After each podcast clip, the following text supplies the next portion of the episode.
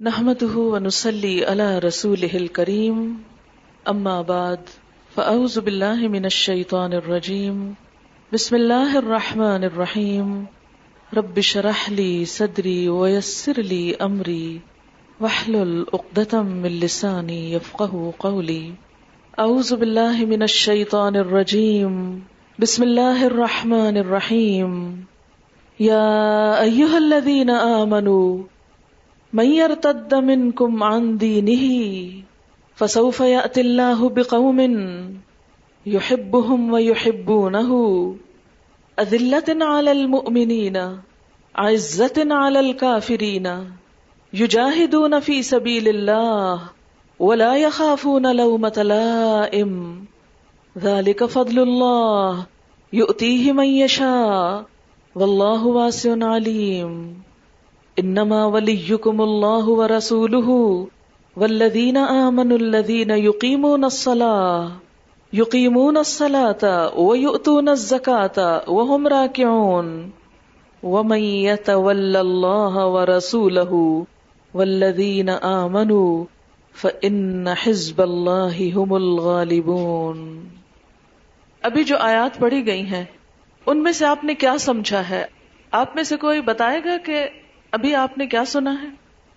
میں دوبارہ پڑھتی ہوں اور اب آپ دوبارہ غور فرمائیے، کیونکہ میں دیکھ رہی تھی کہ بہت سے لوگ سن ہی نہیں رہے۔ اگر قرآن پڑھے ہوئے لوگ قرآن کو غور سے نہ سنیں گے تو کون سنے گا؟ قرآن پاک میں کیا آتا ہے؟ یا الذین آمنو، اذا قرئ القرآن فاستمعوا له وانصتوا۔ کیا ہوگا نتیجہ؟ لعلکم ترحمون۔ ہم پر اللہ کی رحمت کیسے آئے گی جب ہم بنیادی باتوں کو ہی نہ ماننے اور نہ سمجھنے والے ہوں؟ دین کا علم عمل کا تقاضا کرتا ہے۔ عمل نہیں تو کچھ بھی نہیں۔ میں دوبارہ آیت پڑھتی ہوں۔ غور سے سنیے اور محسوس کیجیے۔ اعوذ باللہ من الشیطان الرجیم۔ بسم اللہ الرحمن الرحیم۔ یا ایہا الذین آمنوا من يرتد منكم عن دينه فسوف يأتي الله بقوم يحبهم ويحبونه. أذلة على المؤمنين، عزة على الكافرين. يجاهدون في سبيل الله ولا يخافون لومة لائم. ذلك فضل الله، يؤتيه من يشاء. والله واسع عليم. انما وليكم الله ورسوله والذين آمنوا الذين يقيمون الصلاة يقيمون الصلاة ويؤتون الزكاة وهم راكعون ومن يتول الله ورسوله والذين آمنوا فإن حزب الله هم الغالبون سمجھ میں آیا کچھ؟ کس کے بارے میں ہے یہ آیت؟ کس کو کہا گیا ہے؟ اہل ایمان کو یا کافروں کو؟ ایمان والوں کو۔ ہم سے خطاب ہے، کیونکہ ہم بھی ایمان والے ہیں۔ کیا کہا گیا ہے؟ میں ارتد من کو جو بھی پھر جائے گا تم میں سے۔ یہاں اس کا لفظی معنی کریں گے۔ جو بھی پھر جائے گا اپنے دین سے، تم میں سے۔ یعنی وہ دین سے منہ مو موڑ جائے گا۔ تو اللہ تعالی کیا سزا دیں گے؟ کیا کریں گے؟ فسوف یأتی اللہ بقوم یحبهم ویحبونه اللہ ایک اور قوم لے آئے گا۔ کچھ اور لوگوں کو اٹھا لے گا۔ یحبهم جن سے وہ محبت کرتا ہوگا۔ وہ ویحبونه اور وہ اس سے محبت کرتے ہوں گے۔ اللہ کو پھر ایسے لوگوں کی کوئی ضرورت نہیں جو اس کا دین چھوڑ جائیں، اس کے دین سے پھر جائیں، اس کے دین کے تقاضے بھول جائیں۔ ان کی خصوصیات کیا ہوں گی؟ عزلت علی المؤمنین۔ مومنوں کے لیے بہت نرم دل۔ جیسے ایک اور جگہ پر آتا ہے رحما بینہم۔ آپس میں رحمت و شفقت کا نمونہ۔ اشداء علی الکفار۔ کافروں پر سخت۔ عزت الکافرین۔ ان کی سختی، ان کی درستگی ان کی بے رخی آپس میں نہیں، کافروں کے لیے۔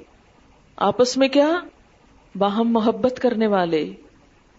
ایسے لوگ اس قابل ہیں۔ یجاہدون فی سبیل اللہ۔ اللہ کے راستے میں جہاد کرتے ہیں۔ اور اس راستے میں ولا یخافون لومت لائم۔ کسی ملامت کرنے والے کی ملامت سے خوف نہیں کھاتے، کسی کی نکتہ چینی، کسی کی تنقید، کسی کا بہکاوا ان کے راستے کی رکاوٹ نہیں بنتا۔ ذالک فضل اللہ، یہ اللہ کا فضل ہے۔ یؤتی ہی من یشا اللہ جس کو چاہتا ہے دیتا ہے۔ اللہ اپنے فضل سے جس کو چاہتا ہے نوازتا ہے۔ کیا فضل؟ کہ جس کو یہ صفات نصیب ہو جائیں۔ واللہ واسع علیم۔ اللہ وسط والا ہے، علم والا ہے۔ انما ولیکم اللہ ورسولہ۔ والذین آمنوا الذین یقیمون الصلاة ویؤتون الزکاة وهم راکعون۔ ومن يتول اللہ، جو منہ موڑ جائے گا اللہ سے، ورسولہ اور اس کے رسول سے۔ والذین آمنوا اور ایمان والوں سے۔ ان کو چھوڑ جائے گا۔ فَإِنَّ حِزْبَ اللَّهِ هُمُ الْغَالِبُونَ۔ تو وہ اللہ کے دین کو کوئی نقصان نہ دے سکے گا۔ اللہ کی جماعت، اللہ والے ہی غالب آنے والے ہیں۔ اور ان آیات کا انتخاب میں نے اس لیے کیا ہے کہ ہم میں سے ہر شخص یہ سوچ لے کہ اس کی قدر و قیمت اللہ کے سامنے صرف اسی وقت ہے جب اس کے اندر یہ صفات ہو اور اگر یہ صفات ہم میں نہیں اور ہم نے جس مقصد کے لیے قرآن پڑھا اور سیکھا اور سمجھا، اگر پڑھ کے ہمارے عمل میں تبدیلی نہیں آئی اور ہم وہ کام نہیں کر رہے جس کے لیے قرآن بھیجا گیا اور جس کے لیے امت مسلمہ اٹھائی گئی، اخرجت للناس تأمرون بالمعروف وتنہون عن المنکر، تمہیں انسانوں کے لیے بنایا گیا، سارے انسانوں کے لیے کہ ان کی ہدایت کے لیے کام کرو، نیکی کا حکم دو اور برائی سے روکو۔ اگر ہم نہیں کریں گے، اللہ یہ کام کسی اور سے لے لے گا۔ اور ہم اللہ کے دین کا کچھ نہ بگاڑ سکیں گے، اس وقت صرف اپنا ہی نقصان ہوگا۔ آج کا یہ اجتماع آپ سب کو معلوم ہے کہ الہدا کی گزشتہ تمام اسٹوڈینٹس کے لیے تھا اور پھر ان کے آگے ان کی اسٹوڈینٹس کے لیے۔ تاکہ ہم سب مل کر بیٹھے اور کچھ ایسی بات کریں کہ جس کی آج کے دور میں بہت ضرورت ہے۔ کیونکہ جب اللہ کے دین کا کام شروع ہوتا ہے تو شیطان بھی اتنا ہی تیز ہو جاتا ہے اور پھر ایسے ایسے روپ بدل کر آتا ہے کہ انسان کے وہم و گمان میں بھی نہیں جاتا اور وہ اس وقت تک چین سے نہیں بیٹھتا جب تک وہ ہمیں اس رستے سے پھیر نہ لے جائے اور اس میں خاص طور پر جو وار وہ استعمال کرتا ہے وہ مسلمانوں کے درمیان تفرقہ پیدا کرنے کا فتنہ اور فساد پیدا کرنے کا، ان کو باہم کاٹنے کا، توڑنے کا، ایک دوسرے سے دور کرنے کا۔ وہ اس مقصد میں دراڑیں اور خلل پیدا کر دیتا ہے، تاکہ جو روشنی ان کو ملی، وہ دوسروں تک نہ پہنچنے پائے۔ کیونکہ اس نے تو وعدہ کیا تھا نا، کہ میں ان کے سامنے سے بھی آؤں گا، ان کے پیچھے سے بھی آؤں گا، ان کے دائیں طرف سے بھی آؤں گا، ان کی بائیں طرف سے بھی آؤں گا، اور ان کی اکثریت کو اپنے ساتھ لے جاؤں گا۔ کیا شیطان کبھی چین سے بیٹھا ہے جتنے چین سے ہم بیٹھ جاتے ہیں؟ کیا اس نے اپنا کام یعنی بندوں کو گمراہ کرنے کا کبھی چھوڑا ہے؟ اس نے کہا تھا، ولا ادل میں ان کو ضرور بھٹکا دوں گا، ضرور گمراہ کر کے چھوڑوں گا۔ کیا وہ اپنے اس مشن میں کبھی خاموش بیٹھتا ہے؟ ہرگز نہیں۔ لیکن ہم امت مسلمہ، جس مشن کے لیے بھیجی گئی لوگوں کی ہدایت کا کام ہم تو ہر دوسرے سٹیپ پہ بھول کے بیٹھ جاتے ہیں۔ ہمیں تو یاد نہیں رہتا۔ پھر ہم شیطان کے مقابلے میں جیت کیسے سکتے ہیں؟ تو یہ بھولا ہوا سبق ہم سب کو یاد کرنے کی ضرورت ہے۔ آج کی گفتگو جو ہے، اس کی بنیاد یہ کتاب ہے۔ کیا سب لوگوں کے پاس کتاب ہے؟ اور یہ کتاب آپ سب کے سامنے ہو کیونکہ میں اس کو ریڈ کروں گی اور آپ کے نگاہوں کے سامنے یہ کتاب ہوگی۔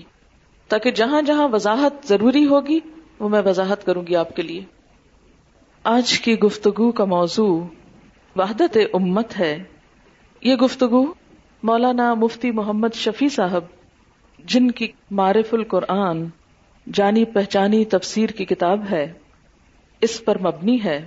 اور اس کی ضرورت آج کے اس لیکچر کی اور اس کتاب کے پڑھنے کی اس لیے پیش آئی ہے کہ آج ہم سب کے لیے جو دین کے رستے پر چلنا چاہتے ہیں، دین کی تبلیغ کرنا چاہتے ہیں۔ ان کے لیے سب سے بڑی رکاوٹ یہ ہے کہ جب وہ اس رستے پر چلنا شروع کرتے ہیں، تو عموماً طرح طرح کے اختلاف کا شکار ہو جاتے ہیں۔ اور بعض اوقات وہ اختلافات معمولی نوعیت کے ہوتے ہیں۔ بعض اوقات ان کو ہوا دے کر ایک فتنہ بنا دیا جاتا ہے۔ اور انسان کی اصل کوشش جس کام میں ہونی چاہیے، اس سے ساری توجہ ہٹ کر ان ایشوز کی طرف چلی جاتی ہے جو دراصل دین کا اصل حصہ نہیں ہے۔ دین سے متعلق تو ہیں لیکن دین کا اصل حصہ نہیں۔ وحدت امت کی ہر دور میں ضرورت رہی ہے، لیکن آج کے دور میں اس کی ضرورت بہت ہی اہمیت اختیار کر گئی ہے۔ بہت عرصے سے میں سوچ رہی تھی کہ اس موضوع پر کچھ باتیں سب اسٹوڈینٹس کے ساتھ مل کر کروں۔ اس اسنا میں یہ کتاب میری نظر سے گزری اور اس کے اندر جو معلومات تھیں، ان کو پڑھ کر مجھے یوں لگا کہ یہی ہماری ضرورت ہے۔ مولانا مفتی شفیع صاحب کا مقام علم کی دنیا میں جانا پہچانا ہے، ان کی بات مانی جاتی ہے، ان کی تفسیر پڑھی جاتی ہے۔ اس لیے یہ باتیں اپنی طرف سے کرنے کی بجائے ایک عالم کی زبان سے کروں گی تاکہ بات اچھی طرح واضح ہو جائے۔ طریقہ یہ ہوگا کہ سب لوگ اپنے سامنے کتاب کھولیں گے۔ میں ریڈ کروں گی، آپ اس کے ساتھ ساتھ چلیں گے، نہ آگے پڑھیں اور نہ پیچھے رہیں۔ اور بات کو سمجھنے کی کوشش کریں۔ اگر آپ کے پاس قلم ہو، تو وہ قلم اپنے ہاتھ میں رکھیں، جہاں سمجھ میں نہ آئے، نشان لگا لیں، یا جہاں کوئی ایڈیشنل بات اس میں ایڈ کرنا چاہیں تو اس میں ایڈ کر لیں، تاکہ آپ میں سے جو لوگ آگے دین کا کام کریں گے، دوسروں کو بتائیں گے تو ان کے کام یہ کتاب آئے گی۔ کچھ حصوں کو مارک کر کے آپ دوسروں کو بھی پڑھا سکتے ہیں۔ جو بھی آپ سے کسی قسم کی ایسی بحثیں کرنے کے لیے آئیں۔ یہ آیت جو ٹائٹل پیج کے ساتھ ہی لکھی ہوئی ہے، بیک سائڈ پہ سورت عال عمران کی آیت نمبر ایک سو پانچ ہے۔ ولا تکونو کلذین تفرقوا۔ واختلفوا من بعد ما جاءهم البینات واولئک لهم عذاب عظیم۔ کہیں تم ان لوگوں کی طرح نہ ہو جانا جو فرقوں میں بٹ گئے اور کھلی کھلی واضح ہدایات پانے کے بعد پھر اختلافات میں مبتلا ہوئے۔ جنہوں نے یہ روش اختیار کی، وہ اس روز سخت سزا پائیں گے۔ یہ خطاب بھی کس سے ہے؟ مسلمانوں سے ہے۔ ہم سے ہے کہ دین پڑھنے کے بعد، قرآن کو سمجھ لینے کے بعد ممباد ما جا احم البینات۔ اب آپ کا مقام وہ نہیں ہے کہ جو کسی عام انسان کا ہے، کہ جس کو قرآن کا کچھ بھی علم نہیں یا کچھ بھی نہیں جانتا۔ آپ اس سے مختلف ہیں۔ اب آپ کی ذمہ داری زیادہ بڑی ہے۔ اگر وہ لوگ دین کو چھوڑ جائیں، دین سے دور ہو جائیں یا دین کا کام چھوڑ دیں یا امت مسلمہ کی حیثیت سے جو ذمہ داری ہے اس کو چھوڑ دیں، تو شاید ان کی پکڑ کم ہو۔ لیکن جو لوگ قرآن کو پڑھ لیں اور پڑھ کر، سمجھ کر، حق کو روز روشن کی طرح واضح جان کر، پھر اس کے بعد وہ کریں جو پہلی قوموں نے کیا، تو ان کے لیے اللہ تعالی کی طرف سے سخت وعید ہے کہ ان لوگوں کی طرح نہ ہو جانا۔ اشارہ ہے اہل کتاب کی طرف، جو فرقوں میں بٹ گئے۔ انہوں نے گروہ بنا لیے۔ اور کھلی کھلی واضح ہدایت پانے کے بعد پھر اختلافات میں مبتلا ہوئے۔ یعنی آپس میں ایک دوسرے سے کٹ گئے۔ اور جنہوں نے یہ کیا، ان کے لیے سزا ہے۔ یہ کتاب بنیادی طور پر مکتبہ المبر فیصل آباد، جس کا پرانا نام لائل پور تھا، اس کے جو مدیر تھے عبد الرحیم اشرف صاحب، انہوں نے یہ کتاب چھپوائی تھی اور یہ مولانا مفتی محمد شفیع صاحب کی تقریر کا مجموعہ ہے، جو انہوں نے پھر بعد میں خود اپنے ہاتھ سے درست بھی کیا اور اس کو چھاپنے کی اجازت بھی دی۔ چونکہ مکتبہ المبر والوں نے یہ لکھا ہے کہ یہ کتاب زیادہ سے زیادہ لوگوں تک پہنچائی جائے۔ اسی بنیاد پر الہدا نے اس کو دوبارہ خود چھپوایا ہے اور اپنے سب اسٹوڈینٹس کے لیے اس کی کاپی کو لازم قرار دیا ہے کہ یہ ایک طرح سے جتنے بھی اسٹوڈینٹس الہدا میں پڑھیں، خواہ وہ مین الہدا میں اور خواہ وہ برانچز میں۔ ان سب کے پاس اس کا ایک نسخہ ہو اور جو شخص بھی ان سے اختلاف کرنے کو آئے اور جو بھی انہیں ان کے راستے سے ہٹانے کے لیے ورگلانے کی کوشش کرے، اس کو یہ کتاب پڑھوائیں۔ اور ویسے بھی جب آپ دوسروں کو قرآن پڑھائیں، دین کی دعوت دیں، تو ان کو اسے بھی پڑھا دیں تاکہ وہ بھٹکنے سے بچ جائیں۔ اب ہم شروع کرتے ہیں اس کتاب کو۔ میں نے دباچا جو ہے یہ چھوڑ دیا ہے ان کا عبد الرحیم اشرف صاحب کا، یہ آپ خود بھی پڑھ سکتے ہیں۔ یہ تو انہوں نے اس کتاب کے پھیلانے کی اہمیت اور ضرورت پہ زور دیا ہے اس میں۔ مدرجہ ذیل مقالہ یہ صفحہ ایک سے دائیں طرف کی عبارت ہے۔ مدرجہ ذیل مقالہ ایک خطاب کا مضمون ہے جو ذوالقادہ تیرہ سو پچاسی میں جامعہ تعلیمات اسلامیہ لائل پور کے ایک جلسہ کے سامنے کیا گیا تھا۔ اس وقت ٹیپ ریکارڈر کے ذریعے اس کو محفوظ کر لیا گیا تھا۔ پھر ریکارڈر کی بعین ہی نقل اخبار المبر لائل پور میں شائع ہوئی اور اس کے اقتباسات پاک و ہند کے مختلف رسائل اور اخبارات میں شائع ہوئے۔ یعنی یہ تقریر کئی رسالوں اور کئی اخباروں وغیرہ میں بھی مختلف حصوں میں چھاپی جا چکی ہے۔ بعض احباب نے اس کو مفید سمجھ کر کتابی صورت میں شائع کرنے کا ارادہ کیا تو نظر ثانی اور کچھ حزف و ازدیاد. حزف کا مطلب کانٹ چھانٹ، ازدیاد کا مطلب کیا ہے؟ زیادہ کرنا. اس کے ساتھ مدرجہ ذیل صورت میں پیش کیا گیا ہے. واللہ الموفق وہ المعین. اللہ ہی توفیق دینے والا ہے اور مدد کرنے والا ہے. محمد شفیع اف اللہ عنہ، بارہ ربیع الاول، تیرہ سو پچاسی. اب ہے اصل خطبہ اور اصل ٹیکسٹ. بسم اللہ الرحمن الرحیم. الحمد للہ وکفا وسلام علی عباده الذین اصطفى میرے بزرگوار اور دوستو، یہ امر ایک حقیقت ہے۔ اس میں کسی توازو کا دخل نہیں کہ میں ابتدا عمر سے نہ کبھی کوئی خطیب رہا، نہ وائز نہ بڑے مجموع کو خطاب کرنے کا عادی۔ میری پوری عمر پڑھنے پڑھانے میں گزری یا پھر کچھ کاغذ کالے کرنے میں۔ عام مسلمانوں کی ضرورت کے مطابق مختلف رسائل پر تصنیف کا سلسلہ رہا اور میرے بزرگوں نے اپنے حسن زن سے خدمت فتوا میرے سپرد فرما دی۔ عمر کا ایک بڑا حصہ اس میں صرف ہوا۔ ہمارے محترم حکیم عبد الرحیم اشرف صاحب نے اپنے حسن زن اور کرم فرمائی سے مجھے یہاں لا بٹھایا اور جو عنوان مجھے کلام کرنے کے لیے حوالے فرمایا وہ جس طرح اپنی حقیقت کے اعتبار سے ایسا یقینی اور واضح ہے کہ اس میں دو رائے ہونے کی گنجائش نہیں۔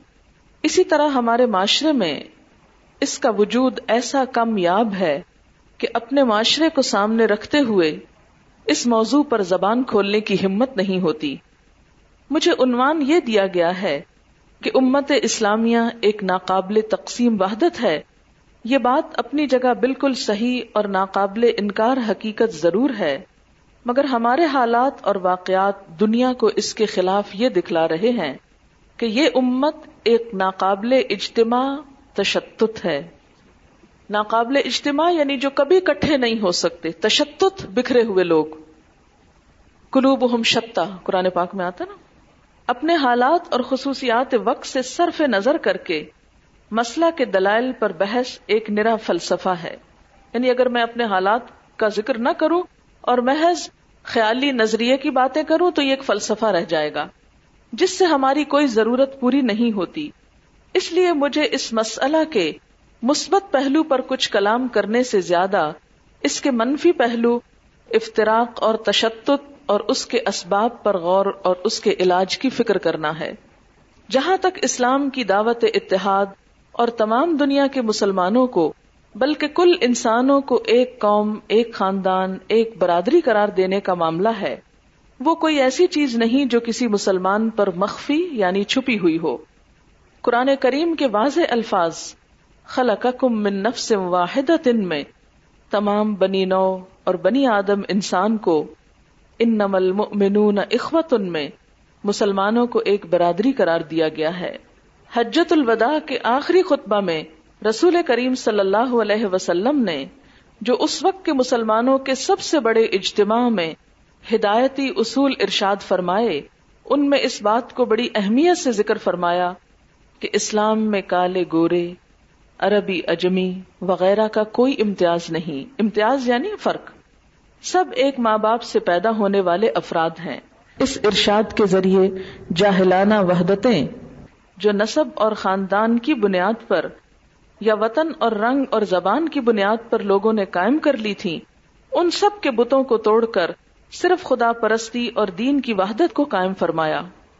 یہی وہ حقیقی وحدت ہے جو مشرق اور مغرب کے تمام بنی نو انسان کے تمام افراد کو متحد کر کے ایک قوم، ایک برادری بنا سکتی ہے اور سی و عمل کے ذریعے حاصل کی جا سکتی ہے۔ نصب اور وطن یا رنگ اور زبان کی بنیاد پر جو وحدتیں اہل جاہلیت نے قائم کر لی تھیں اور آج کی مزعومہ یعنی جس کا دعویٰ کیا جاتا ہے، زوم رکھا جاتا ہے۔ مزعومہ روشن خیالی کے دور میں پھر انہی کی پرستش کی جا رہی ہے۔ ان وحدتوں کی بنیاد پر ہی انسانوں کے طبقات میں تفرقہ ہے۔ اور تفرقہ بھی ایسا جس کو کسی عمل اور کوشش سے مٹایا نہیں جا سکتا۔ کیوں؟ اس لیے کہ جس کا رنگ سفید ہے وہ کالا نہیں ہو سکتا اور جس کی آنکھوں کا رنگ کالا ہے وہ نیلا نہیں بنایا جا سکتا اور جو جس زبان کو بولتا ہے اس سے زیادہ وہ کتنی زبانیں سیکھ سکتا ہے یا جو جس نسل یا برادری یا گھر میں پیدا ہو گیا وہ اس کو تبدیل نہیں کر سکتا جو کسی خاص ملک یا علاقے میں پیدا ہو گیا وہ اس سے اپنی نسبت کو کاٹ نہیں سکتا تو اس لیے یہ جو فرق ہے لوگوں کا، یا یہ جو گروہ بندی ہے زبان، رنگ، نسل کی وجہ سے، اس کا فرق کبھی نہیں مٹایا جا سکتا۔ یہ قدرتی فرق ہے۔ جو کالا ہے، گورا نہیں بن سکتا۔ جو نصب میں سید یا شیخ نہیں، وہ کسی صحیح عمل سے سید یا شیخ بن نہیں سکتا۔ اسلام نے ایک ایسی وحدت کی طرف دعوت دی، جس میں تمام انسانی افراد بلا کسی مشقت کے شریک ہو سکتے ہیں۔ یعنی اسلام نے ایسی وحدت کی بات کی ہے جس میں کچھ مشکل ہی نہیں۔ کالا گورا، عربی اجمی سب کے سب اس میں شریک ہو سکتے ہیں۔ اور یہ وحدت، چونکہ ایک مالک حقیقی وحدہ لا شریک لہو کے تعلق اور اس کی اطاعت سے وابستہ ہے، اس لیے بلا شبہ ناقابل تقسیم ہے۔ یعنی یہ وحدت کیوں نہیں ختم ہو سکتی؟ کیونکہ رب ایک ہے۔ جیسا کہ کتاب کے بالکل آخر میں دیکھیے، بند کر کے کتاب الٹی سائڈ سے دیکھیے۔ منفات ایک ہے اس قوم کی، نقصان بھی ایک۔ ایک ہی سب کا نبی، دین بھی، ایمان بھی ایک۔ حرم پاک بھی، اللہ بھی، قرآن بھی ایک۔ کچھ بڑی بات تھی، ہوتے جو مسلمان بھی ایک۔ یعنی ہم سب کے اکٹھا ہونے کی اصل بات اور بنیاد کیا ہے؟ اللہ، اس کا رسول، اس کی کتاب، اس کا دین۔ اگر لوگ حقیقی معنوں میں وحدت کی یہ بنیادیں بنا لیں تو ہر طرح کا تفرقہ ختم ہو سکتا ہے۔ انسانوں کو ایک ماں باپ کی اولاد ہونے کے ناطے اکٹھا کرنے کی جو بنیاد ہو سکتی ہے، وہ محض دین۔ اور دینوں میں بھی کون سا دین؟ اسلام۔ کیونکہ اسلام ہی واحد ایک دین ہے جو ایک خدا کی بات کرتا ہے۔ باقی جگہوں پر تو بہت سے خداؤں اور آکاؤں کی بات ہے۔ جو عنوان اس مجلس میں مجھے دیا گیا ہے۔ اس کے مثبت پہلو پر تو اتنی گزارش بھی کافی سمجھتا ہوں۔ مگر اب یہ دیکھتا ہوں کہ یہ ایک عقیدہ اور نظریہ ہے جو زبانوں پر جاری اور کتابوں میں لکھا ہوا ہے۔ لیکن جب اپنے گرد و پیش ہی نہیں بلکہ مشرق و مغرب کے انسانوں کے حالات کا جائزہ لیا جائے، تو اس کے برعکس یہ محسوس ہونے لگتا ہے کہ یہ ملت ایک تفرقہ ہے جس میں اجتماع کا امکان دور دور نہیں۔ یعنی نظریہ کیا ہے اور ہمارا عمل کیا بتاتا ہے؟ کہ ہم اتنے کٹ چکے ہیں، اتنے بکھر چکے ہیں کہ ان کو اکٹھا کرنا ہی ناممکن ہے۔ اور یہی نظر آتا ہے نا ہم کو ہر طرف۔ یہ بات انہوں نے بالکل درست لکھی۔ وہ ملت جس نے دنیا کے تمام انسانوں کو ایک خدا کی اطاعت پر جمع کر کے ایک برادری بنانے کی دعوت دی تھی۔ یا ایوہ الناس اتقوا ربکم اللذی خلقکم من نفس واحدہ۔ اور پھر مسلسل دعوت اور افہام و تفہیم کے باوجود جو لوگ اس برادری سے کٹ گئے، ان کو ایک جدا گانا قوم قرار دے کر خدا تعالی کے ماننے والوں کو حسب دستور ایک قوم، ایک ملت، ایک برادری بنا کر بنیان مرسوس سیسا پلائی ہوئی ناقابل شکست دیوار بنایا تھا۔ آج وہ ملت ہی طرح طرح کے تفرقوں میں مبتلا ہے۔ ایک دوسرے سے بیزار اور برسرے پیکار نظر آتی ہے۔ اس میں سیاسی پارٹیوں کے جھگڑے، نسبتی برادریوں کی تفریح پیشوں اور کاروبار کی تقسیم، امیر غریب کا تفرقہ تو بنیاد منافرت تھی ہی۔ زیادہ افسوس اس کا ہے کہ دین اور خدا پرستی غیروں کو اپنا بنانے اور نسبی، نسلی، وطنی، لسانی تفرقوں کو مٹانے ہی کا نسخہ اکثیر تھا۔ آج وہ بھی ہمارے لیے جنگ و جدل اور عداوتوں اور جھگڑوں کا ذریعہ بن گیا۔ یعنی باقی فرق تو تھے ہی، وہ دین جو جوڑنے آیا تھا وہ دین خود لوگوں نے بنا لیا کس کا؟ آپس میں لڑنے کا۔ جس نے پوری ملت کو دینی اور دنیاوی ہر اعتبار سے ہلاکت کے غار میں دھکیل دیا ہے۔ اور اس سے بچنے کا کوئی علاج نظر نہیں آ رہا۔ ہماری ہر تنظیم، ہماری ہر تنظیم، تفریق اور ہر اجتماع افطراک کا سامان بہم پہنچاتا ہے۔ یعنی جہاں بھی ہم اکٹھے ہوتے ہیں وہی ایسی باتیں کرتے ہیں مل کر کہ جس سے وحدت نہ ہو، تفرقہ ہو۔ کسی اجتماع، کسی ملاقات، کسی گفتگو میں۔ اور یہی وہ روگ ہے جس نے ملت اسلامیہ کو اس عظیم الشان، عددی اکثریت کے باوجود پسماندہ بنایا ہوا ہے۔ ہر قوم ہمیں اپنے اندر جذب کرنے کی تما رکھتی ہے۔ یعنی دوسری غیر قومیں کیا چاہتی ہیں کہ ان کو اپنا بنا لو۔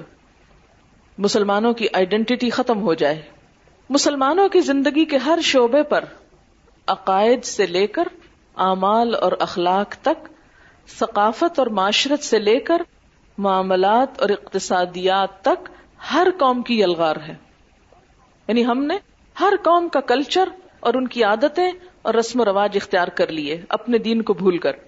ایک طرف حکومت اور اقتدار اور اقتصادیات اور تجارت میں ان پر عرصہ حیات تنگ کیا جا رہا ہے، تو دوسری طرف ملحدانہ تلبیسات کے ذریعے ان کے عقائد اور نظریات کو متزلزل اور ان کی خدا پرستی کے اصول کو نئی تعلیم اور تہذیب اور خیر خواہی اور ہمدردی کے عنوان سے ہوا پرستی یعنی خواہش پرستی، ہوا پرستی میں تبدیل کیا جا رہا ہے۔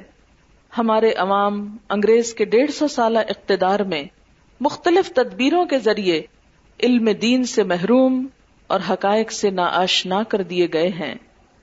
اب گھر کی دولت، عمل اور فکر گنوا کر جو کچھ دوسروں کی طرف سے آتا ہے، اسی کو سرمایہ سعادت سمجھنے لگے۔ خصوصاً جبکہ اس تعلیم و تہذیب کے سائے میں نفس کی بے لگام خواہشات اور ایش و عشرت کا میدان بھی کھلا نظر آتا ہے۔ اور ہمارے علماء اہل فکر و نظر اپنے جزوی اور فروئی اختلافات اور بہت سے غیر ضروری مسائل میں ایسے الجھ گئے کہ ان کو اسلام کی سرحدوں پر ہونے والی یلغار کی گویا خبر ہی نہیں۔ اس آخری جملے کی سمجھ آئی؟ کہ ہم فروئی فروئی کا کیا مطلب ہوتا؟ چھوٹی چھوٹی برانچز یعنی چھوٹے چھوٹے باہم اختلافات کو اتنا امپورٹنٹ قرار دینے لگے کہ نتیجہ کیا ہوا؟ جو اصل خطرہ ہے امت کو لاحق، اس سے بالکل غافل ہو گئے۔ جو اصل کرنے کا کام ہے وہ بالکل بھول گئے۔ اسباب مرض اور علاج۔ آج کی اس مجلس میں ملت کا درد رکھنے والے علماء فضلا اور مفکرین کا اجتماع نظر آتا ہے۔ دل چاہتا ہے کہ ملت کے اس مرض کے اسباب اور اس کے علاج پر کچھ غور کیا جائے۔ امیر جمع ہے احباب، درد دل کہہ لے پھر التفات دل دوستاں رہے نہ رہے۔ یعنی پھر موقع ملے نہ ملے، آج جو کہنا ہے کہہ ڈالو۔ سب سے پہلے میں یہ واضح کر دینا چاہتا ہوں کہ نظری مسائل میں، نظری کون سے ہوتے ہیں؟ نظریہ سے نکلا ہے اور نظر آنے والے یعنی ظاہری مراد ہے نظری مسائل میں آرا کا اختلاف نہ مضر ہے، نہ اس کے مٹانے کی ضرورت ہے، نہ مٹایا جا سکتا ہے۔ اختلاف رائے ایک فطری اور طبی امر ہے، جس سے نہ کبھی انسانوں کا کوئی گروہ خالی رہا ہے، نہ رہ سکتا ہے۔ مثلا آج آپ یہاں پر سب اسٹوڈینٹس اکٹھے ہیں۔ کچھ لوگ اپنے وائٹ یونیفارم میں ہیں۔ لیکن آپ دیکھ رہے ہیں کہ سب کے اسکارف کا شیڈ وائٹ ہونے کے باوجود کیا ایک ہے؟ ہر اسکارف دوسرے سے شیڈ میں مختلف ہے۔ ہے نا؟ کون کس کو کہے گا کہ تمہارا شیڈ غلط ہے؟ اور اگر اس وقت میں آپ کو یہ اجازت دے دوں کہ آپ میں سے ہر شخص دوسرے کے اسکاف کے بارے میں رائے دے تو کس نتیجے پہ پہنچیں گے اگر سارا دن بھی آپ جھگڑ لیں اس میں؟ کسی نتیجے پہ پہنچیں گے؟ پھر آپ دیکھیے کہ ہماری ظاہری حالت، ہماری اسکن کا رنگ، ہماری ہائٹ، ہماری آنکھوں کا رنگ، ہماری آواز، یہ سب مختلف ہے نا؟ اگر یہ کہا جائے کہ اس فرق کو مٹا دو تو مٹ سکتا ہے۔ اور اگر مٹا ہی دیا جائے تو اس سے کیا کوئی فائدہ ہوگا؟ کچھ حاصل ہوگا؟ سوائے کنفیوژن بڑھنے کے کیا کنفیوژن بڑھے گی نہیں؟ اگر سب کی آواز ایک ہو تو آپ ڈفرینشیٹ نہیں کر سکتے۔ سب کی شکل ایک ہو جائے تو آپ پہچان ہی نہیں سکتے۔ اکثر ہم کہتے ہیں نا، سب چائنیز ایک جیسے نظر آتے ہیں۔ تو یہ ہے کہ کچھ چیزوں میں انسانوں کی جس طرح ظاہری body colour of skin eyes کا کلر یہ چیزیں مختلف ہوتی ہیں۔ اسی طرح انسانوں کی تھنکنگ بھی فرق ہوتی۔ اور یہ فرق بالکل نیچرل ہے۔ انسانوں کی فیلنگ بھی مختلف ہوتی ہو سکتا ہے کسی کو اس وقت یہاں بیٹھ کر بہت گرمی لگ رہی ہے اور اسی وقت میں کسی اور کو سردی لگ رہی ہو۔ کیوں؟ اس لیے کہ طبیعت کا فرق ہے۔ اس فرق کو آپ مٹا نہیں سکتے۔ اسے ختم کرنا ناممکن ہے۔ اسی طرح جب دین پر ہم ظاہری نظر ڈالتے ہیں، تو ہر ایک کو اپنی اپنی سوچ بیک گراؤنڈ سمجھ کے مطابق دین نظر آتا ہے۔ یہی وجہ ہے کہ آپ دیکھیں گے جب مثلاً آپ حرم میں جائیں تو وہاں پر بہت سی کمیونٹیز بہت سی نیشنلٹیز بہت سے بیک گراؤنڈ سے آئے ہوئے لوگ سب طواف کر رہے ہوتے ہیں خانہ کعبہ کے گرد۔ تو جیسے ان کے رنگوں میں فرق ہوتا ہے، ان کے چال میں فرق ہوتا ہے، ایسے ہی تھوڑا تھوڑا ان کے ریچولز ادا کرنے کے طریقے میں فرق ہو جاتا ہے۔ کچھ اور چیزوں میں فرق نظر آتا ہے۔ اس کے باوجود سب کا رخ کہاں ہے؟ اس قبلے کی طرف۔ سب کی مرضی اور مقصد کیا ہے؟ اللہ کو راضی کرنا۔ اب اگر ہم یہ کہیں کہ سب کو ایک شیپ میں ڈھال کے نکالا جائے ڈمی بنا کر، تو اس سے تو دنیا کا حسن ہی ختم ہو جائے۔ اور سوچ کا دائرہ کار ہی محدود ہو جائے۔ وہ میں نے آپ کو ایک کوٹیشن تفسیر کے دوران سنائی تھی کہ جب سب لوگ ایک ہی طرح کا سوچنے لگے تو پھر کوئی بھی زیادہ اچھا نہیں سوچ رہا ہوتا۔ یعنی وہ پھر کوئی سوچ سوچ ہی نہیں۔ تو سوچ میں، نقطۂ نظر میں، اینگل میں کچھ نہ کچھ فرق کا ہونا یہ نقصان نہیں، فائدے کی بات ہے، کیونکہ اس سے ترقی کے عمل کو وسط ملتی ہے۔ پھر یہ لکھتے ہیں کہ کسی جماعت میں ہر کام اور ہر بات میں مکمل اتفاق کی رائے صرف دو صورتوں میں ہو سکتا ہے۔ ایک یہ کہ ان میں کوئی سوج بوجھ والا انسان نہ ہو، جو معاملے پر غور کر کے کوئی رائے قائم کرنے کی صلاحیت رکھتا ہو۔ اس لیے ایسے مجمع میں ایک شخص کوئی بات کہہ دے تو دوسرے سب اس پر اس لیے اتفاق کر سکتے ہیں کہ ان کے پاس کوئی رائے اور بصیرت ہی نہیں۔ دوسرے اس صورت میں مکمل اتفاق رائے ہو سکتا ہے کہ مجمع کے لوگ ضمیر فروش اور خائن ہوں، کہ ایک بات کو غلط اور مضر جانتے ہوئے محض دوسروں کی رعایت سے اختلاف کا اظہار نہ کریں۔ اور جہاں عقل بھی ہو اور دیانت بھی، یہ ممکن نہیں کہ ان میں اختلاف رائے نہ ہو۔ اس سے معلوم ہوا کہ اختلاف رائے عقل اور دیانت سے پیدا ہوتا ہے۔ یہ اہم نقطہ ہے۔ اس کو انڈر لائن کر لیجیے اس جملے کو۔ اختلاف رائے عقل اور دیانت سے پیدا ہوتا ہے۔ اس لیے اس کو اپنی ذات کے اعتبار سے مضموم یعنی برا نہیں کہا جا سکتا۔ یعنی اختلاف رائے کوئی بری چیز نہیں ہے۔ اور اگر حالات اور معاملات کا صحیح جائزہ لیا جائے، تو اختلاف رائے اگر اپنی حدود کے اندر رہے، وہ کبھی کسی قوم اور جماعت کے لیے مضر نہیں ہوتا، بلکہ بہت سے مفید نتائج پیدا کرتا ہے۔ اسلام میں مشورے کی تکریم اور تاکید فرمانے کا یہی منشا ہے، یہی وجہ ہے کہ معاملے کے متعلق مختلف پہلو اور مختلف آرا سامنے آ جائیں۔ تو فیصلہ بصیرت کے ساتھ کیا جا سکے۔ اگر اختلاف رائے مضموم سمجھا جائے، تو مشورے کا فائدہ ہی ختم ہو جاتا ہے۔ یعنی کسی بھی کام کے کرنے کے لیے نبی صلی اللہ علیہ وسلم بھی کیا کرتے تھے؟ جیسے جنگ ہونے لگتی تھی تو کیا کہتے تھے؟ سب کو جمع کر لیتے تھے۔ مشورہ کرتے تھے کہ اب دشمن کا مقابلہ کیسے کرنا ہے۔ کیا سب صحابہ کی رائے ایک ہوتی تھی؟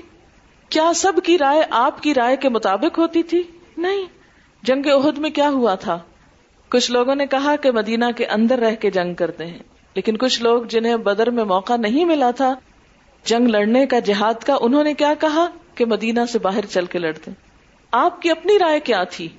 مدینہ کے اندر رہ کے جنگ کریں۔ لیکن چونکہ بہت سارے صحابہ یہ چاہتے تھے کہ باہر جا کے لڑے آپ نے ان کی رائے کو ترجیح دی اور باہر جا کے لڑا گیا۔ اگرچہ اس میں نقصان ہوا اور آپ کو معلوم ہے کہ وہ جنگ شکست میں بدل گئی فتح کے بعد۔ لیکن اللہ تعالیٰ نے کیا فرمایا؟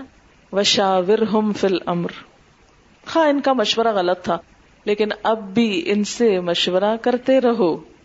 تو مشورے کا اصل مقصد ہی کیا ہوتا ہے؟ کہ مختلف آرا سامنے آئے اور اس کا پھر فائدہ کیا ہوگا مختلف رائے سامنے آنے کا؟ کہ زیادہ بہتر چیز سامنے آ جائے گی اور زیادہ جو دین کے فائدے میں ہے، اس کو اختیار کر لیا جائے۔ مشورے میں اختلاف کا مطلب کسی کو کاٹنا، کسی کو نیچا دکھانا اور کچھ لوگوں کی واہ واہ ہو جانا کہ دیکھو اس کی مان لی گئی اور دوسرے کی ہائے ہائے کہ جس کی نہیں مانی گئی، یہ نہیں ہوتا۔ اختلاف رائے کس لیے ہوتا ہے؟ کہ زیادہ بہتر چیز سامنے آئے۔ پھر اس کے بعد ہے، اگر حالات اور معاملات کا صحیح جائزہ لیا جائے، تو اختلاف رائے اگر اپنی حدود کے اندر رہے وہ کبھی کسی قوم اور جماعت کے لیے مضر نہیں ہوتا، بلکہ بہت سے مفید نتائج پیدا کرتا ہے۔ اسلام میں مشورہ کی تکریم اور تاکید فرمانے کا یہی منشا ہے کہ معاملہ کے متعلق مختلف پہلو اور مختلف آرا سامنے آ جائیں تو فیصلہ بصیرت کے ساتھ کیا جا سکے۔ اگر اختلاف رائے مضموم سمجھا جائے تو مشورے کا فائدہ ہی ختم ہو جاتا ہے۔ صحابہ اور تابعین میں اختلاف رائے اور اس کا درجہ۔ انتظامی اور تجرباتی امور میں تو اختلاف رائے خود حضور صلی اللہ علیہ وسلم کے عہد مبارک میں آپ کی مجلس میں بھی ہوتا رہا۔ اور خلفائے راشدین اور عام صحابہ کرام کے عہد میں امور انتظامیہ کے علاوہ جب نئے نئے حوادث اور شرعی مسائل پیش آئے جن کا قرآن اور حدیث میں سراہتن ذکر نہ تھا یا قرآن کی ایک آیت کا دوسری آیت سے یا ایک حدیث کا دوسری حدیث سے بظاہر تعارض یعنی کنٹرڈکشن نظر آیا اور ان کو قرآن اور سنت کی نصوص یعنی ٹیکسٹ میں غور کر کے تعارض یعنی کنٹرڈکشن کو رفع دور کرنے اور شرعی مسائل کے استخراج ڈیڈکشن میں اپنی رائے اور قیاس سے کام لینا پڑا تو ان میں اختلاف رائے ہوا۔ کن میں؟ صحابہ کرام اور تابعین میں۔ کب؟ جب قرآن پاک پہ غور و فکر ہوا، احادیث پہ غور و فکر ہوا اور بعض آیات بظاہر بعض آیات سے کنٹراڈکٹ کرتی نظر آئی یا احادیث، تو پھر کیا ہوا؟ غور و فکر کے نتیجے میں مختلف رائے بنی اور رائےوں کا اختلاف اسی دور میں وجود میں آ گیا۔ لیکن یہ سب کچھ کس بنیاد پر تھا؟ دیانت کی بنیاد پر۔ کوئی بھی شخص ان میں سے خائن نہیں تھا۔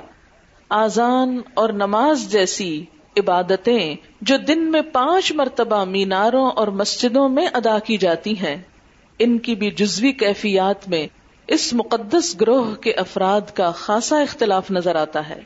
اور اس کے اختلاف رائے پر باہمی بحث و مباحثہ میں بھی کوئی کمی نظر نہیں آتی۔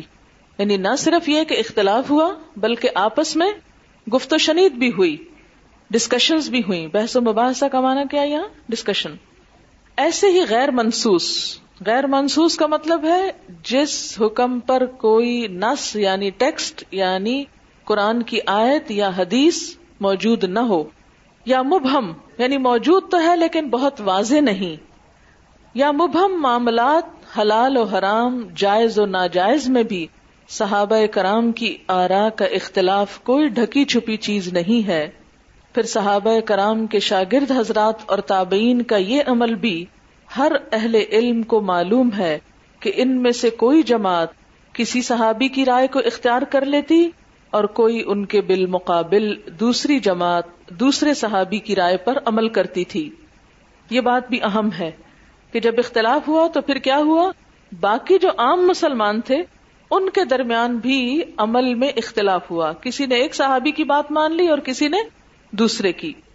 لیکن صحابہ اور تابعین کے اس پورے خیر القرون میں، اس کے بعد ام مجتہدین اور ان کے پیروکاروں میں کہیں ایک واقعہ بھی اس کا سننے میں نہیں آیا کہ ایک دوسرے کو گمراہ یا فاسق کہتے ہوں۔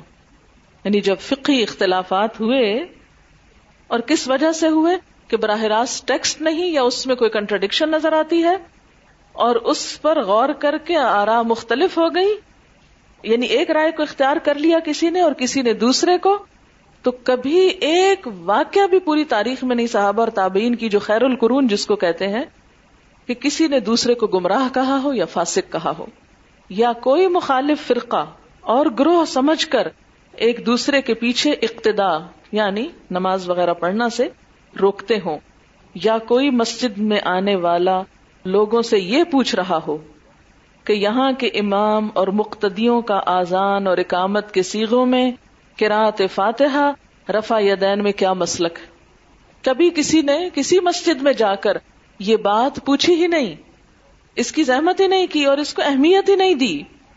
ان اختلافات کی بنا پر ایک دوسرے کے خلاف جنگ و جدل یا سب و شتم، توہین استحزا اور فکرہ بازی کا تو ان مقدس زمانوں میں کوئی تصور ہی نہ تھا۔ یعنی فقی اختلافات کی بنیاد پر کوئی کسی کا نہ مذاق اڑاتا، نہ کسی کو گالی دیتا، نہ توہین کرتا، نہ ہی کوئی جنگ و جدل تھی۔ امام ابن عبد البر قرطبی نے اپنی کتاب جامع بیان العلم میں سلف کے باہمی اختلافات کا حال الفاظ ذیل میں بیان کیا ہے۔ ان ابن سعید قال ما برہ اہل الفتوى یفتون۔ فیحل هذا ویحرمه هذا فلا يرى المحرم المحل هلکا لتحلیل ولا یر المحل ان المحرم ہلاکا لتحریم ہی لتحلیل ہی ہونا چاہیے، تے نہیں ہے یہاں، اور تحریم ہی یحییٰ ابن سعید فرماتے ہیں کہ ہمیشہ اہل فتوا فتوا دیتے رہے ہیں۔ ایک شخص غیر منسوس اب جتنی دفعہ لفظ غیر منسوس آئے، میں وضاحت نہیں کرتی۔ آپ ویسے بھی جانتے غیر منسوس یعنی جن پہ براہ راست کوئی قرآن یا حدیث کی نہیں ہے ٹیکسٹ ایک چیز کو حلال قرار دیتا ہے، دوسرا اسی چیز کو حرام کہتا ہے۔ مگر نہ حرام کہنے والا یہ سمجھتا ہے کہ جس نے حلال ہونے کا فتوا دیا وہ ہلاک اور گمراہ ہو گیا۔ اور نہ حلال کہنے والا یہ سمجھتا ہے کہ حرام کا فتوا دینے والا ہلاک یا گمراہ ہو گیا۔ اسی کتاب میں نقل کیا ہے کہ حضرت اسامہ بن زید رضی اللہ تعالی عنہ نے فقیح مدینہ حضرت قاسم بن محمد رحمت اللہ علیہ سے ایک مختلف فی مسئلہ کے متعلق دریافت کیا تو انہوں نے فرمایا کہ ان دونوں آرام میں سے آپ جس پر عمل کر لیں کافی ہے۔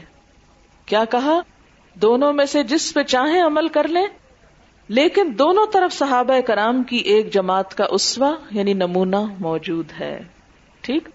اب آپ دیکھیے کہ دین کے کچھ احکامات منسوس ہیں۔ مثلا، کیا عقیم السلاد نماز قائم کرو۔ کسی میں کوئی اختلاف نہیں کہ نماز پڑھنی چاہیے کہ نہیں۔ اگر کوئی اختلاف کرتا ہے تو وہ کیا ہوگا؟ وہ مسلمان نہیں کہلائے گا۔ گمراہ اور فاسق تو چھوٹی بات ہے پھر وہ اس سے بڑی چیز پہ چلا جائے گا۔ روزے فرض ہیں۔ اگر کوئی اس میں شک کرتا ہے تو مسلمان کہلانے کا حقدار نہیں۔ زکوٰۃ فرض ہے۔ اگر کوئی دینے سے انکار کرتا ہے تو حضرت ابو بکر صدیق رضی اللہ تعالی عنہ اس کے خلاف جنگ کرتے ہیں۔ ٹھیک؟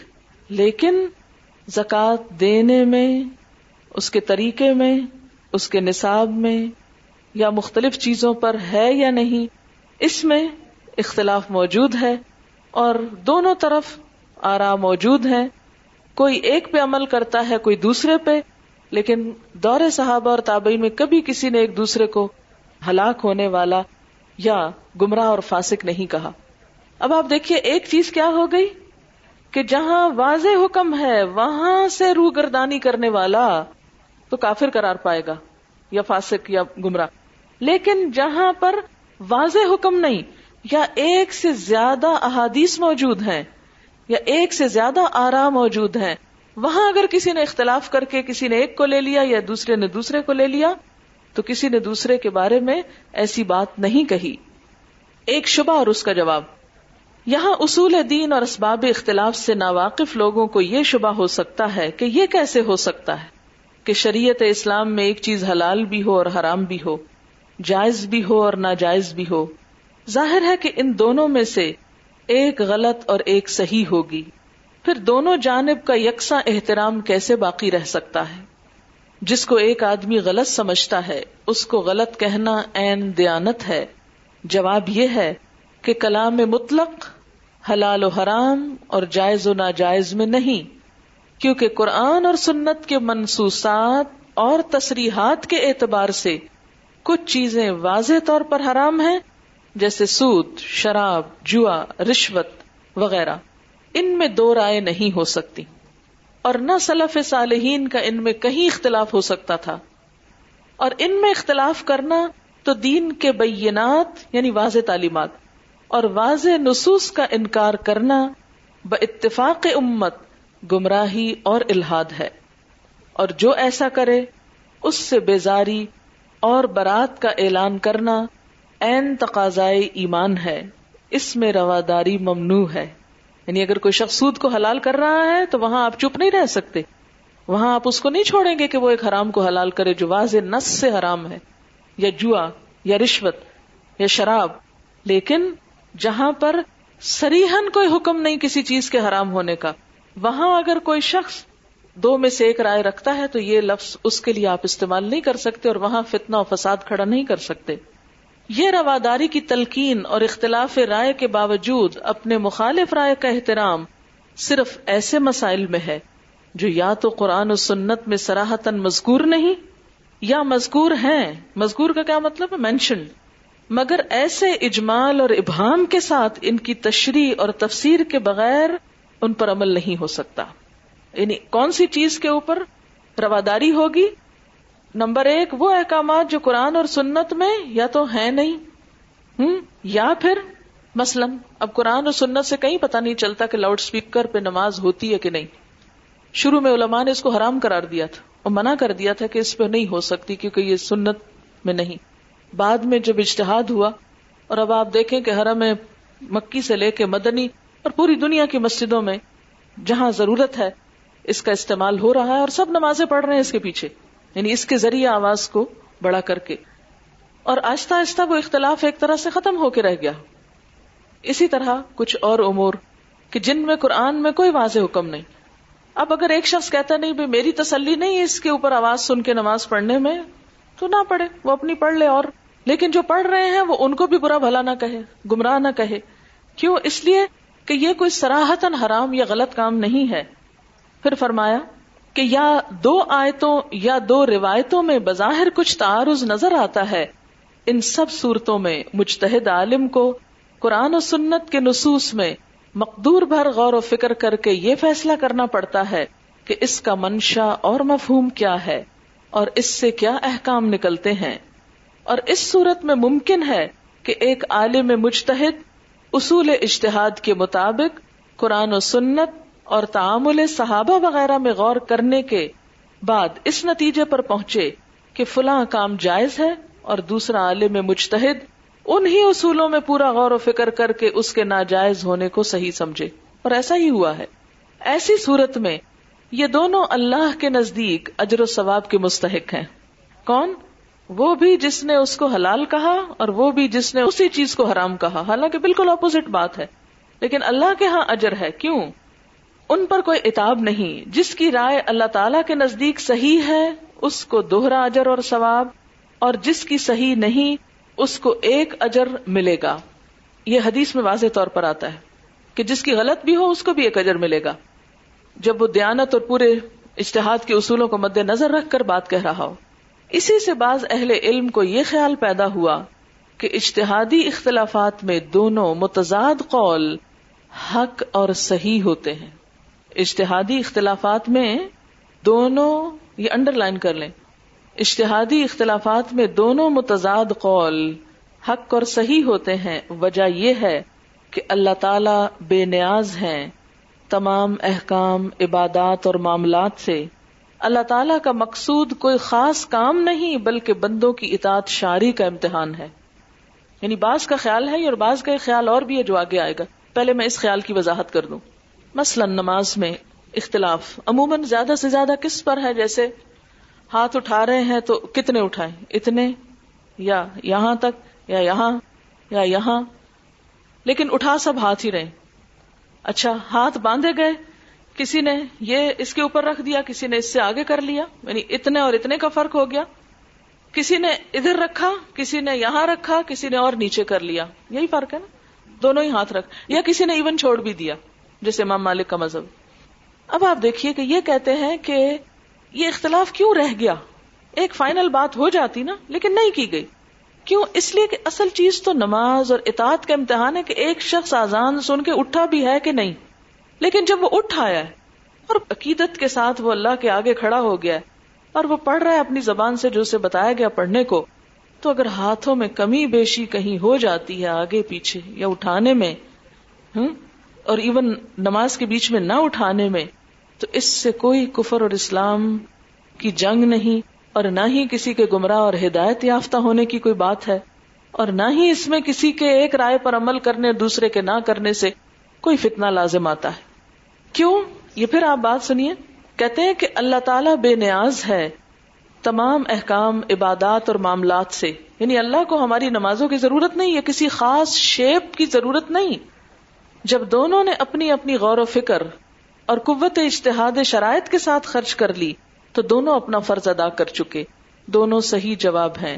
مگر جمہور امت اور اما مشتحدین کی تحقیق یہ ہے۔ یعنی یہ ایک گروہ کی رائے ہے۔ دوسرا کیا کہتا ہے؟ کہ اللہ تعالی کے علم میں تو دونوں میں سے کوئی ایک حق اور صحیح ہوتا ہے۔ تو جو لوگ اپنے اشتہاد سے اس حق کو پا لیں، وہ ہر حیثیت سے کامیاب اور دوہرے اجر کے مستحق ہیں۔ اور جو مقدور بھر کوشش کے اس حد تک نہ پہنچے تو معذور ہیں، ان پر کوئی ملامت نہیں، بلکہ ان کے صحیح عمل کا ایک اجر ان کو بھی ملتا ہے۔ یعنی کوشش سب نے کی اور نیک نیتی سے کی۔ کوئی منزل تک پہنچ گیا، کوئی نہیں پہنچا۔ اجر دونوں کے لیے۔ کیوں؟ اس لیے کہ سبھی بھاگ رہے تھے نا؟ سبھی چل رہے تھے، سبھی دوڑ رہے تھے۔ یہ بالکل ایسے ہی جیسے کسی کھیل کے میدان میں دو ٹیمیں آپس میں کھیلتی ہیں۔ ایک جیت جاتی ہے، دوسری ہار جاتی ہے۔ آپ کو پتا ہے کہ دونوں کو ہی کھیلنے کے پیسے ملتے ہیں۔ اس وقت اس سے بحث نہیں کہ وہ غلط کرتے کہ صحیح ہے یا کھیلنا چاہیے یا نہیں۔ میں صرف اس مثال کو جو معاشرے میں ہوتی ہے، ایک سمجھانے کے لیے دے رہی ہوں کہ ایسا ہوتا ہے۔